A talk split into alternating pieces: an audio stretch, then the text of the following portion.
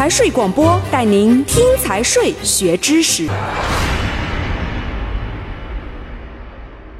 第三章公司企业会计核算的特别规定第二十四条，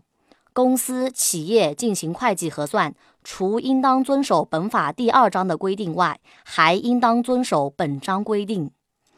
第二十五条，公司企业必须根据实际发生的经济业务事项，按照国家统一的会计制度的规定确认、计量和记录资产、负债、所有者权益、收入、费用、成本和利润。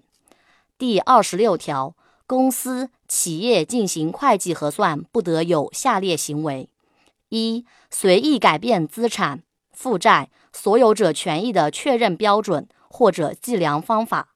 虚列、多列、不列或者少列资产负债所有者权益；